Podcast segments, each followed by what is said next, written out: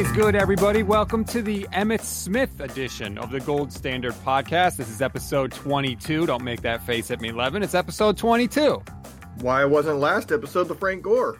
You know what? It should have been. That is a terrible job out of me. That that's it now. The tradition is established.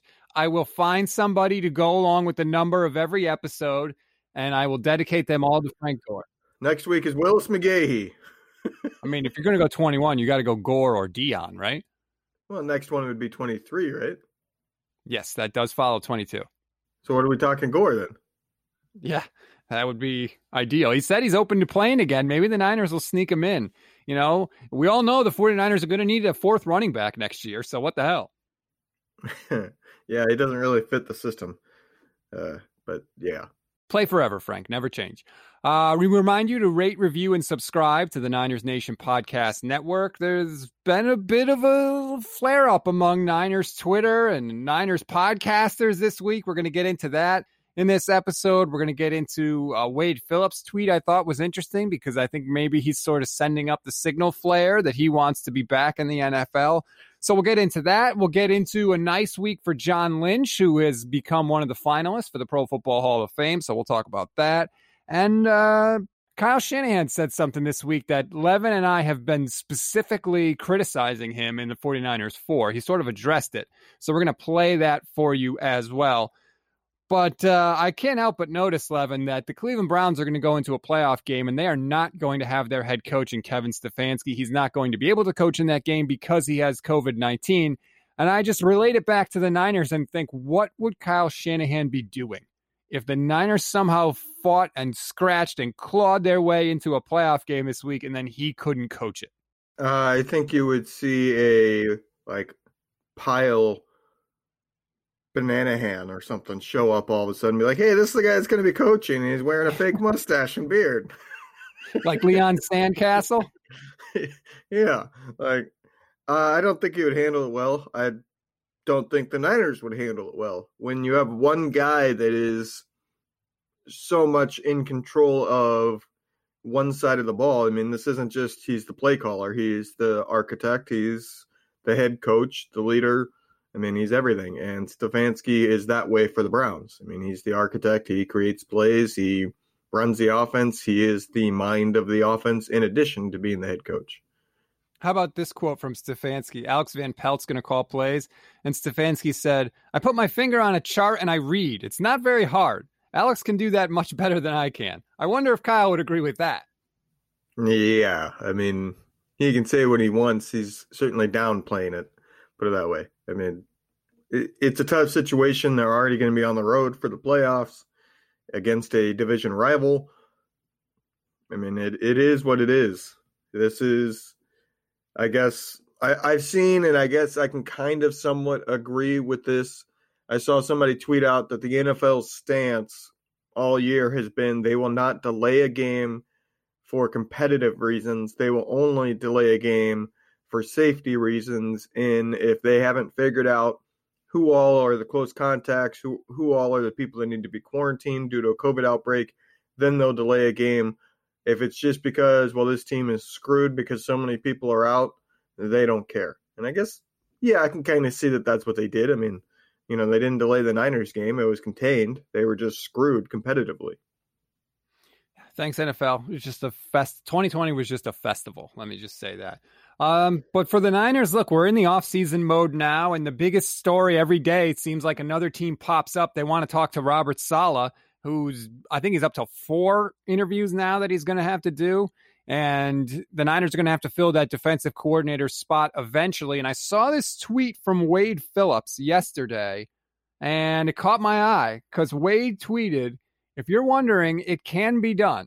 Changed from a 4 3 to a 3 4. And then he listed a bunch of teams that have had both success and teams that didn't have success doing it. But his point stands basically that just because your team runs a 4 3 doesn't necessarily mean that he can't be your defensive coordinator next season. And I think that's Wade maybe sending a little flare to the Niners that he'd be open to coming there. What do you think?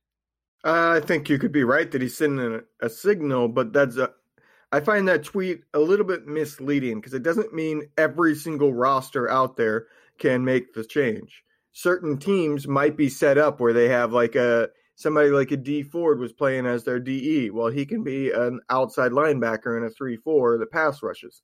That's not a big deal. The problem for the Niners, if you look at their defensive line, they don't have the personnel to do it because what are you going to do with Bosa, Armstead, and Kinlaw? All three of those have to be DEs in that system. None of them are big enough to be a nose tackle in a 3 4. I mean, in a 3 4, Niner fans should remember from some of the people they had, your 3 4 nose tackle or defensive tackle is basically a big body that just sits there and can't be moved. Those aren't any of those three guys. So they got three guys that would be ideal for a defensive end in a 3 4. Well, only two of them can play, and they've invested a ton of money and draft capital in those three guys. So you can't just be like, oh, well, they won't play as much or they'll do a rotation. You know, having one of them not being a starter is pointless. It just doesn't work, in my opinion. So you're saying that you don't think Wade Phillips could come uh, into San Francisco and develop a defense and and put together a really good defense? Like I don't know, I just feel like he'd be able to figure it out. He's only been around the NFL for like 12 decades. If he's coming in and demanding to be a 3-4, you're wasting one of your big name talents. And that doesn't make sense to me. I don't see the Niners as being interested in that. Does, doesn't mean that he couldn't come in and do some good things. I mean, the linebackers, I would argue, are pretty well set up for it. They'd have to go find a pass rushing linebacker, basically. But Fred Warner, uh, Fred Warner, Greenlaw, Al-Shaair, all those guys, I think, would do well as the three of the four linebackers. They just need the pass rushing one, which wouldn't be that difficult to go find somebody with speed who could pass rush off the edge but it just doesn't make sense with the way this team has gone about rest, roster construction for the defense on the defensive line. I just don't see the team be meaning Kyle Shanahan being interested in doing that. I kind of hope he is. I, I feel like they would make it work. I know that Bosa has said he does not function as well as a stand up linebacker. Like he wants to have his hand in the dirt. I just I feel like Wade will figure it out. And half the time you're in nickel anyway because it's so many teams go three wide. I, I don't know. Look, there's a lot of candidates out there and a lot of names are going to be floated. But to me, if Wade Phillips is interested, he's the best of that bunch. I mean, the guy is a legend. He's an absolute legend. And I I'd think it'd be fascinating to go into a season with Kyle Shanahan calling the offense and Wade Phillips calling the defense. That'd be a, that'd be pretty sweet to me. It would be fascinating, but there's also, I mean, he's 73, so it's a temporary thing. Does yes. Kyle really want to be two years from now looking for a defensive coordinator again? Or does he want to do something like promote DeMeco Ryans, where DeMeco Ryans might eventually be a head coaching candidate, but probably be at minimum three, four years down the road. And considering his age and all that, probably a little bit more than that. So you're going to have continuity there. Plus, you got to keep the same system that everybody's been playing in because he's a Robert Saleh understudy. So I, I see it as this year there seems to be a ton of great defensive coordinators out there because there's a lot of defensive head coaches that got fired. So the Niners are, I would think, the number one destination for a defensive coordinator position because you have a head coach that the rest of the league believes in. You have a great roster why wouldn't you go there where you seem to have a Super Bowl chance right off the bat instead of going with, say, a new head coach where you don't know for sure that the guy can handle it? Because it's, you know, Robert Saleh might seem like a great head coach. Some guys get that head coaching position and fail at like game management, and that ends up getting them fired because they mess up timeouts and things like that. So it's less of a known thing. So I would think this year, with so many great options out there from defensive coordinators, and guys that could promote up like DeMeco Ryans, why would you go with somebody who's coming out of retirement and probably going to be two years at max? See, that's the beauty of it, though. If DeMeco Ryans isn't ready yet, which some people think, you know, it may be a little soon for him to become in charge of the whole defense, you bring Wade in, you give DeMeco a little more time to mature, you maybe expose him to a great defensive mind. Wade coaches the defense for a couple years, maybe one year, maybe two, and then bam, DeMeco Ryans, he's your guy. It's built in right there. It all works out. If DeMeco Ryans isn't becoming the 49ers defensive coordinator, he's following Robert Saleh. Whether that means he's going to be the defensive coordinator for Saleh or keep his same position, he's following Saleh if he's not going to be the defensive coordinator here, and he might be the defensive coordinator for Saleh. Who knows? That's it. What do you do then if you're Ryans? If if Kyle says, "Look, we want you to be our D coordinator, or at least stay here. Like we want you. We'll figure out the role." Or Saleh says, "Hey, come with me." To probably a lesser roster, let's be honest. What do you think he does? If he can be the defensive coordinator for the 49ers, I think he would stay. If it's not a defensive coordinator position that the Niners are saying, "Hey, we think you could be the coordinator in a few years," there's no point in staying. Like like I said, even if you're not going to be the defensive coordinator for Saleh, that's a guy that you know you can trust and believes in you. He could have. There is a risk to staying in a new coordinator coming in and not thinking as highly of DeMeco Ryans and basically giving him less responsibilities or undermining him to a degree because that would be the guy in charge of the defense.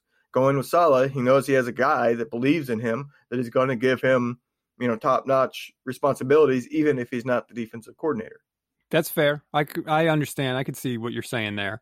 Um, the other thing you mentioned that I thought was interesting about how there's a lot of other head coaches, defensive head coaches who got fired who could be available. I, I think it would be beneficial to Kyle to have another guy on the staff in a key position that has head coaching experience. I I have talked about it before. I just feel like it never is a bad thing to have somebody on a on a staff or part of a group that will kind of be a check for you just a different way of thinking. Maybe someone to tell you you're being crazy. I, think that could be a solid addition to the niners staff. Not that they're going to overrule anything kyle wants of course but i think there's val excuse me but i think there's value in having someone that can push back a little bit. Yes but there also i mean that is there's a very fine balance there somebody that is respected enough that can push back, but isn't so respected that everybody sees him as you know a head coach type person. You know what I mean?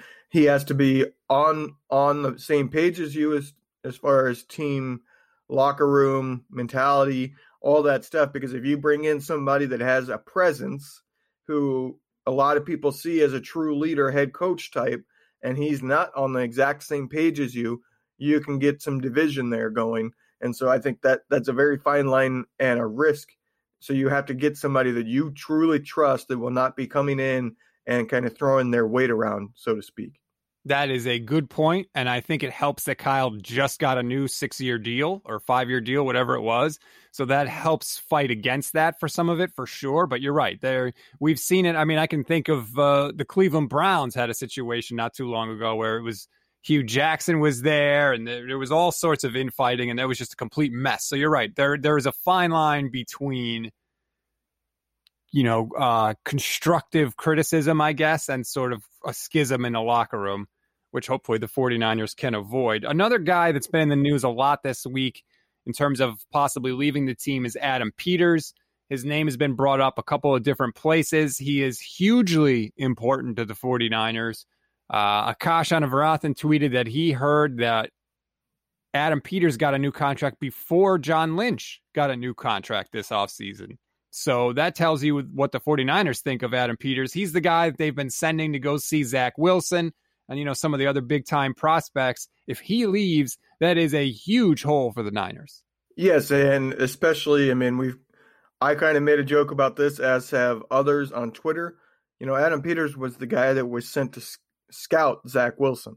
So if he goes to a new team, in a large majority of cases, if you're going, if you're hiring a new GM, that means you're replacing the quarterback. Well, we just sent the guy that scouted Zach Wilson. So is he going to sit there with a team that likely has a higher pick than the Niners and go, hey, we're getting Zach Wilson because I know the Niners are interested? Like, that could really backfire on the Niners. So there's extra incentive to try to keep them around.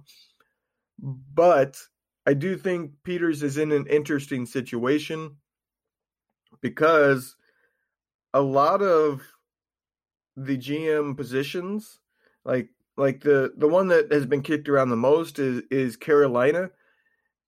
And if I'm him, I'm not leaving the Niners unless I get final say in wherever I'm going. You know, that I am the person who gets to make the final decision and I can overrule a head coach. That's what they all seek that's the battle that we saw between like Harbaugh and Baalke It was who gets final say. So why would he leave the Niners without final say? And I feel like Carolina, he wouldn't get final say because they have a head coach that's already there, that's entrenched in in Matt Rhule. So I don't see Carolina as being a logical choice for him. Not that Carolina wouldn't offer it to him. I just don't know why Peters would leave unless he does get Carolina to agree that he gets final say over the head coach. But most GMs want to come into a situation where they get to pick their coach. So the ones where he can't pick his coach don't make sense to me. Yeah, it's a very good point. You if he's not going to have total control, why leave a better situation in San Francisco than presumably one you'd be walking into with a new team who would more than likely not have a roster that's as talented. Um, but I know, yeah, Carolina. I feel like they're building things the right way in Carolina, but you're right. There is, it's unsure there what the roles would be. You know, remember that famous Bill Belichick line? They want you to cook the meal. They might as well let you shop for some of the groceries. I don't know. Adam Peters wants to be the one that's picking the groceries. So we'll see. It'd be nice if the 49ers wouldn't have to lose potentially their run game coordinator, their pass game coordinator, and their basically like lead scout slash de facto GM all in one off season, not to mention the 40 unrestricted free agents the team has. Like that is a huge amount of turnover potentially in a single off season. Yeah, and you you didn't even think to mention the one that we know is leaving with almost certainty, which would be the defensive coordinator. Like it, it, it will be interesting because if they choose not to promote DeMeco Ryans, you could add him. Like I said, if he's not going to be the defensive coordinator, I would see him leaving to join Robert Saleh. So the Niners could literally be a team that just went six and ten and lose almost every single assistant coach there is on the team. That's one crazy that a team with a losing record could have that happen. Two, I did want to touch on, you know, losing the two offensive minds. I think that can't be understated because what they did was they kind of scouted the next opponent ahead, kind of came up. They know Kyle's system so incredibly well that they knew this is the things that would work against this opponent coming up. And then Kyle would kind of come in, and the three of them would come up with the overall game plan, with Kyle obviously coming up with new plays and being the overall architect. Finding somebody off the street that is going to know Kyle's system in and out that's capable of doing that to the same skill and expertise that those two have been able to do in the run game and pass game is not going to be something that is immediate immediately uh, available. There will be a learning curve no matter who is brought in to do that. Yeah, and that's something that Kyle and Akash talked about on yesterday's Shanaplan is basically like there is a just sort of a comfort and a rhythm that you get into working with people over the years. And Shanahan had that with LaFleur and McDaniels. And they were the ones that were doing the installs during the week you know, which is huge. And Kyle could it's it's a huge burden off your shoulders to delegate something to somebody and know that they're going to handle it the right way and you can focus on other things. Well, when they have to replace those guys, if they have to replace them, you know, then that's a part of Kyle's attention maybe that has to go towards something that he wasn't focusing on as much last year. So that's, you know, like you said, it's going to take time to replace that and replicate that. And I think there there probably will be an effect on the offense if if all those guys have to leave.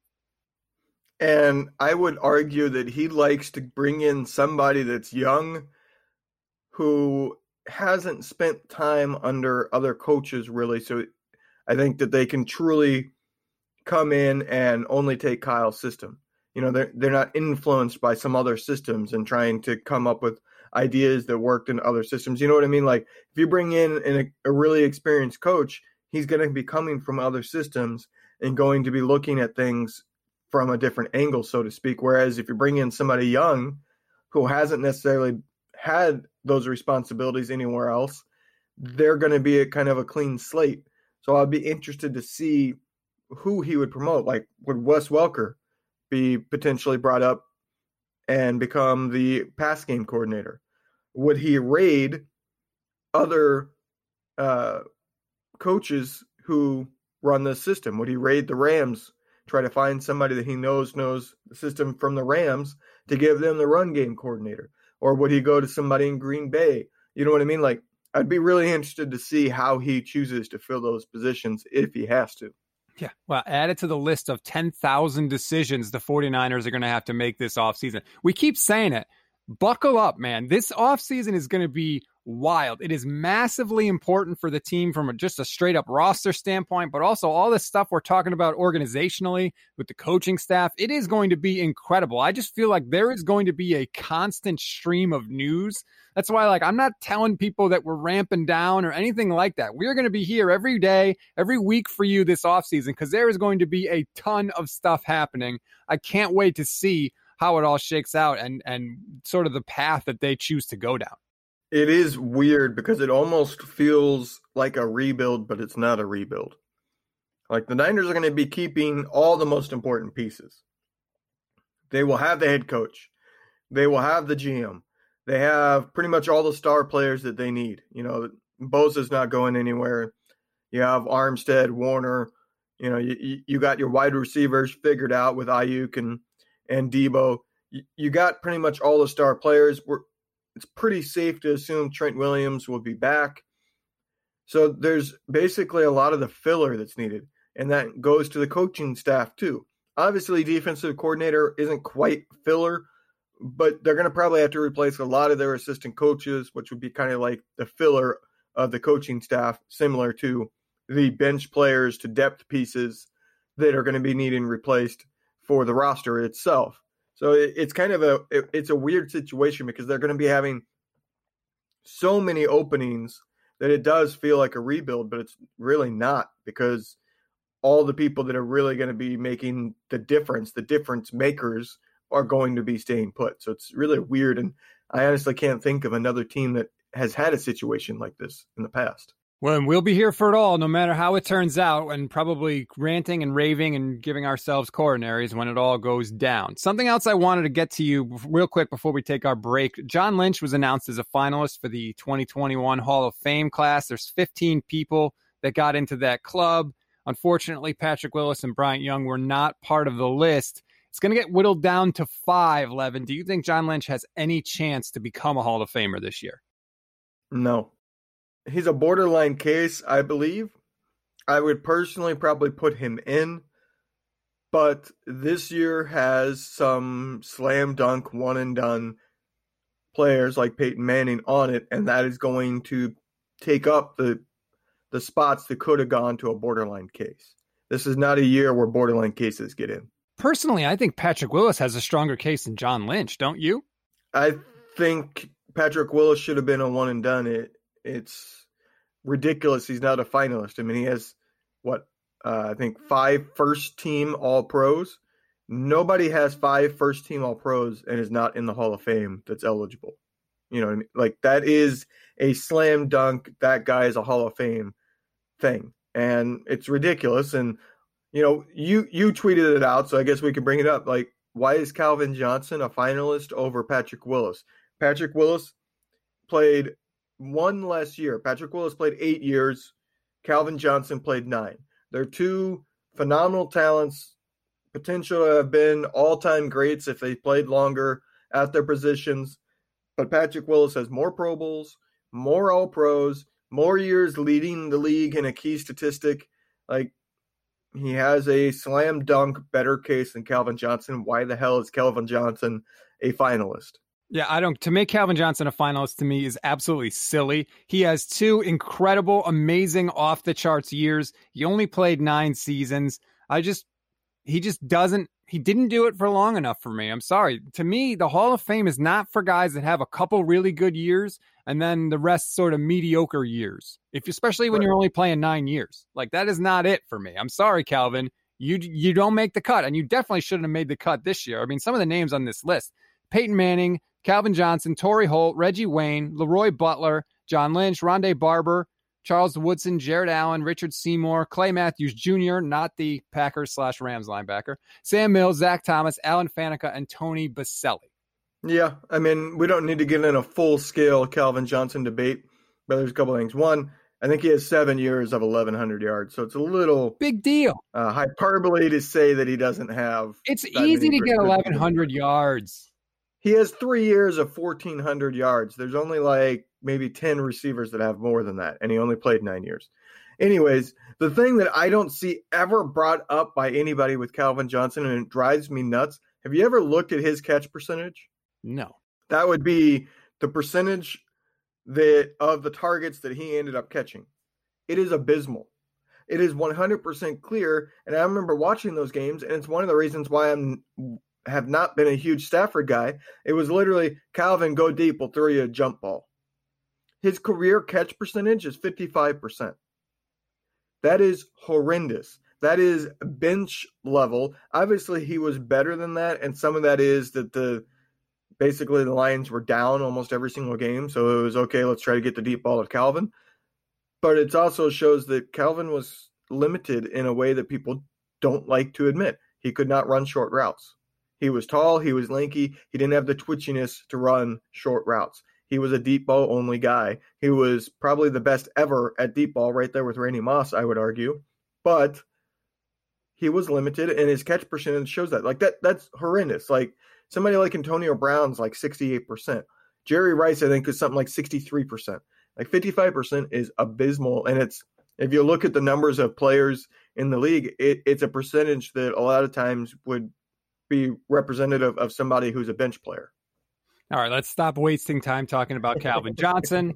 he doesn't deserve to get in. I hope he doesn't get in because to me, every time you put a guy like that in, it makes it cheapens the Hall of Fame.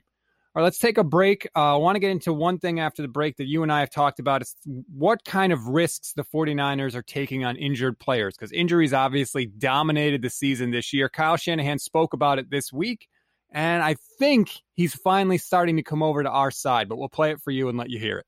Welcome back here to the Gold Standard podcast. We're going to get into something Kyle Shanahan said this week that seemed to be a direct response to something that Levin and I have criticized him for. But first, in the break, Levin, you actually saw something from Zach Wilson that caught your eye.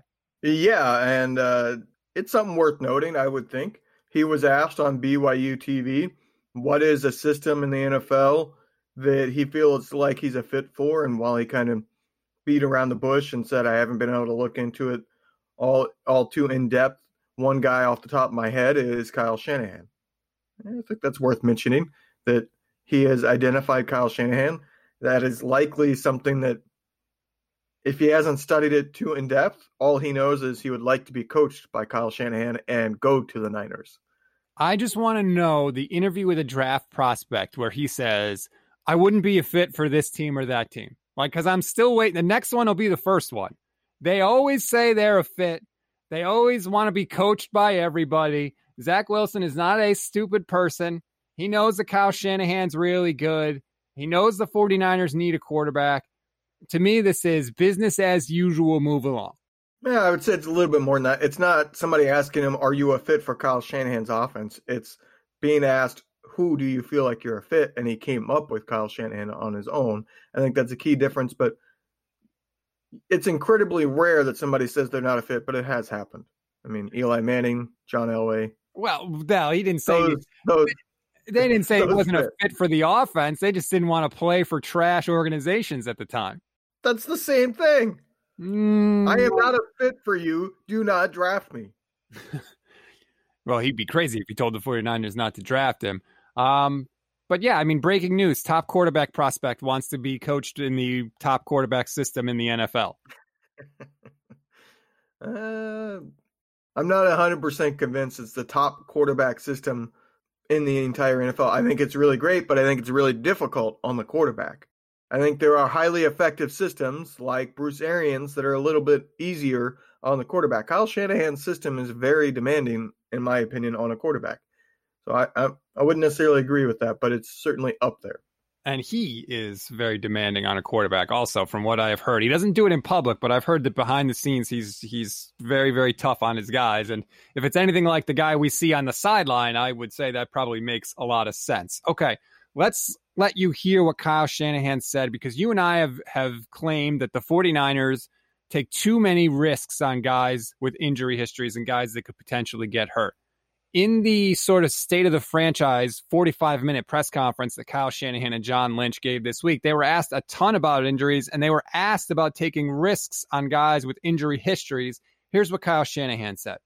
Doesn't mean that you never take a risk again. I, I think that would be an overcorrection. Uh, you have to take some risks to get to the top in this league. But we also understand that you cannot succeed if that number I just gave you guys continues. So um, all that goes into every single decision we'll ever make. And I'd like to say it always has too. But the more situations you go through, the more you realize um, what these decisions are. And that risk reward changes a little bit. The number he's referring to is the fact that the 49ers had, I think, $85 million worth of salary cap on injured reserve this year. But his part at the end there about how the risk reward changes, do you think that that means that they kind of realize, hey, maybe we can't be as bold with injury risks as we were in the past? I would certainly hope so, because this regime has not paid attention to injury histories at all. And I think they have had to learn their lesson the hard way. You know, this is the argument I would make. Yes, you need to take some risk rewards. You need to get some top level talents on the team, regardless of their injury histories. My argument would be is they already freaking have all the ones they need. Bosa, incredible talent, high injury risk. Deebo Samuel, incredible talent, high injury risk. You know, if they re-sign Jason Verrett, you can put him in the same boat. Jimmy Ward would be right in that same boat. You, you know, Aiyuk might be getting there. We'll see how healthy he is in year two.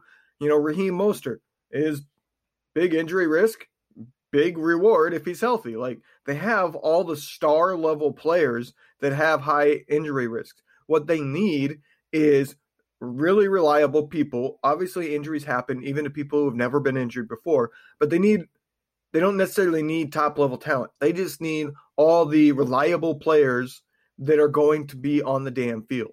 That's what they need. They need somebody who's reliable who doesn't get hurt. That's what they need to fill the roster with. They don't need stars. They have all the stars they need. Now, obviously, they need a quarterback, and you might have to take some risk there.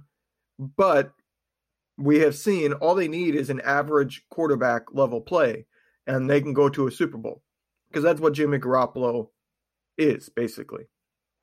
So that's all they really need. They don't necessarily need phenomenal quarterback play. Obviously, if they get phenomenal quarterback play, this team becomes a juggernaut.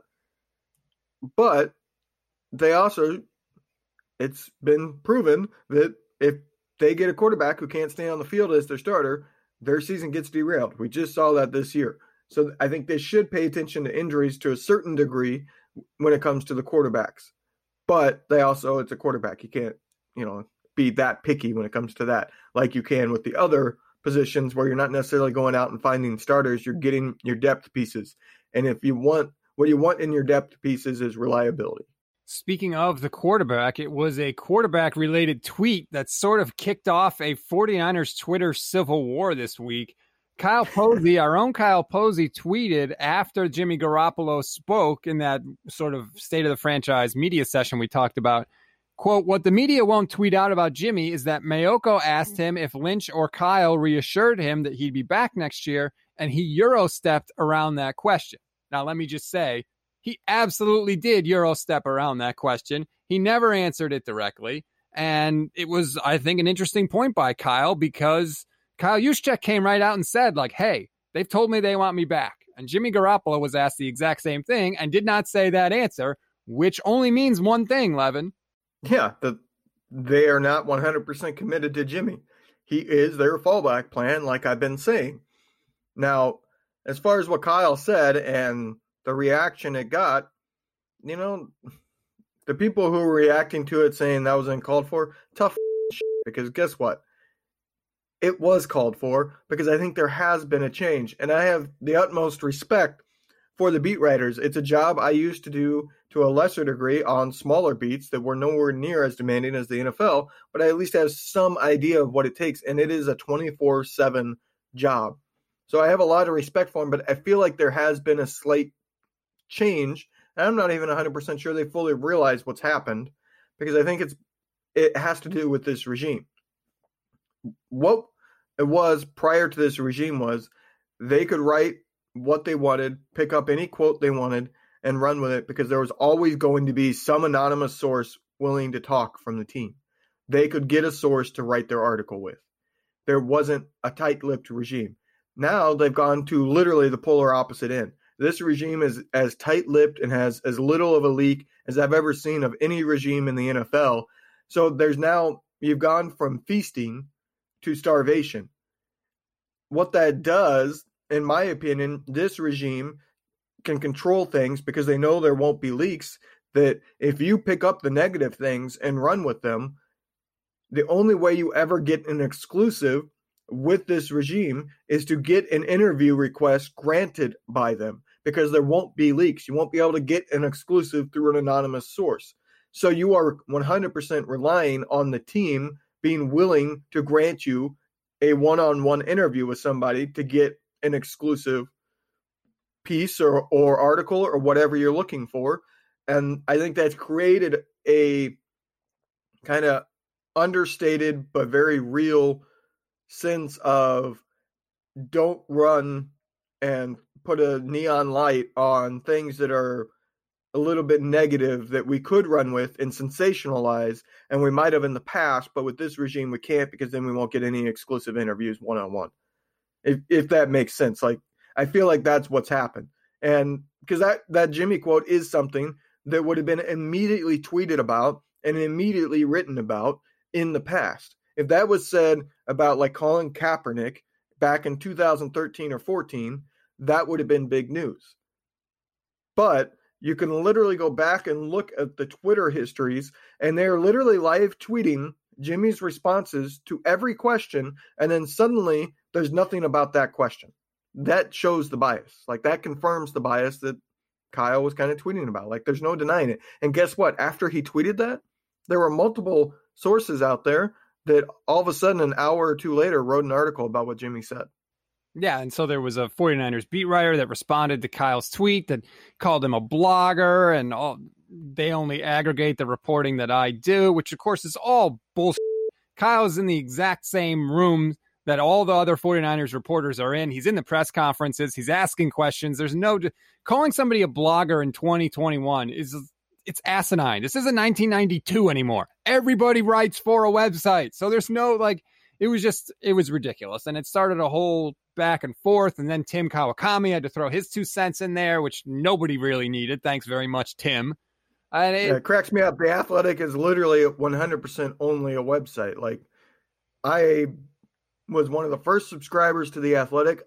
The moment I heard that Matt Barrows was going there, that's when I subscribed. I will be dropping that subscription over what TK did because he literally railed on this for like the next five hours and it pissed me off his sitting on a high horse, the fact that he's the editor of all this Bay Area stuff, you know, screw it, I'm out. Like I don't need the athletic.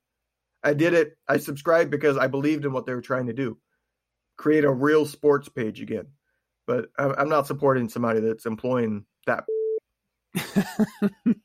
wow. Okay. So I guess Tim won't be joining us on episode 23 of the Gold Standard podcast. Well, I mean, I've already tweeted something that pretty much cemented that. So, and you're aware of that tweet. It, it is what it is. Like, I have the utmost respect for the beat writers. I feel like there is a small bias that has creeped in there that I'm not 100% sure that they even quite realize has happened. Kind of one of those understated things that just kind of everybody got into without realizing exactly what it meant. But the things that TK was tweeting were a line in the sand for me. It, you know, it's it goes back to the whole access. You know, you want access, but you want to also be honest, and there's a fine line there that you have to walk. But this is something that Mike Florio taught me for years at NBC. There's not a lot of reporting that goes on from any beat writers, not just the 49ers, anyone that covers the NFL. There is not a ton of reporting that goes on that the league itself would not be happy about having got out there. And what I mean by that is most of the stuff that these guys tweet and put out there is stuff that the team is going to release itself 10 minutes later. So and so is going to get cut. So and so is getting traded. So and so is hurt. Whatever the case may be. It's not like these guys are turning over every rock and finding out these huge stories that the league or the teams wouldn't have out there. It's a lot different than it was back in the day when the beat writers were the primary source of information about a team The press conferences are on the websites now. They stream it live. It's a zillion places. All the players themselves have social media accounts, so you can go directly to them and see things directly from them, what they say and stuff like that. It's a different world than it was back then. So the the beat writer has taken on a different job, I think, than it used to be. Well, part of that is because the money has become a problem in the sports scene. So the beat writer has to wear hats that they didn't necessarily wear in the past. Like in the past, your your beat writer was basically somebody that is just putting everything out there factually, no bias, or as little bias as possible, you know, because people are human, but literally just here are the facts. This is what was said. This is what happened with nothing else. And then you had other people that were your enterprise people. They were chasing down leads, they were investigating things, they were going more in depth on one specific focus. And you could have somebody that was a fluffer. You know, you, you might have somebody who was an enterprise story, but they're always writing positive things. So they get some exclusives that others might. And then you have the people who are going to call out things and be more negative, like your columnists, like what Grant Cohn is still doing. Like Grant Cohn might struggle to get an exclusive because he pisses off the team because he's willing to write negative things. He's willing to kind of keep it real to a certain extent. So I think in the past you would have three or four different people. So your beat writer could just concentrate on the facts. Now you don't have as many of those enterprise people because the money is not there. They've taken away those jobs and your beat writer might have to write something a little more in depth that he needs exclusive stuff for. It's yeah, it's a different world. People have to balance what they want to try and get out of things. Is it worth writing this piece that might criticize somebody if it means you're not going to get the interview for a while or the exclusive for a while or whatever or called on in the press conferences either too. I mean, that's that's a thing that teams can do too to sort of punish people without ever actually having to say that they're punishing them. So it just turned into a whole thing. Kyle is over it. Uh, Chris Biderman was the guy that sort of got into it. I'm sure he's over it too. I think he's even going to come on the podcast next week, so that'll be a little bit of a fun thing. It wasn't like a huge, you know, all out war. It was just something that we saw that that kind of galvanized the Niners Nation podcast team. So just we got your back, Kyle. Don't worry about that. So is Kyle like Captain America and Biederman is Iron Man, or or did you uh, see that we, tweet? That that should be the net. That's what they should do together. Like sit down and create their roster. Who, who's Iron Man? Who's Spider Man? Who's you know all these other heroes? That's that that would be a good podcast. Someone did make it happen about that, and Biderman was Iron Man, and KP and had, KP had him and his Avengers at his side. There, you know, the internet is undefeated as always. But anyway, that's going to do it for this edition of the Gold Standard Podcast. Please rate, review, and subscribe. We will be here with you all off season. It is going to be crazy. It is going to be fun, I think, for the most part. So don't worry about that. There'll be plenty of great content. Enjoy your week, everybody, and we'll talk to you later.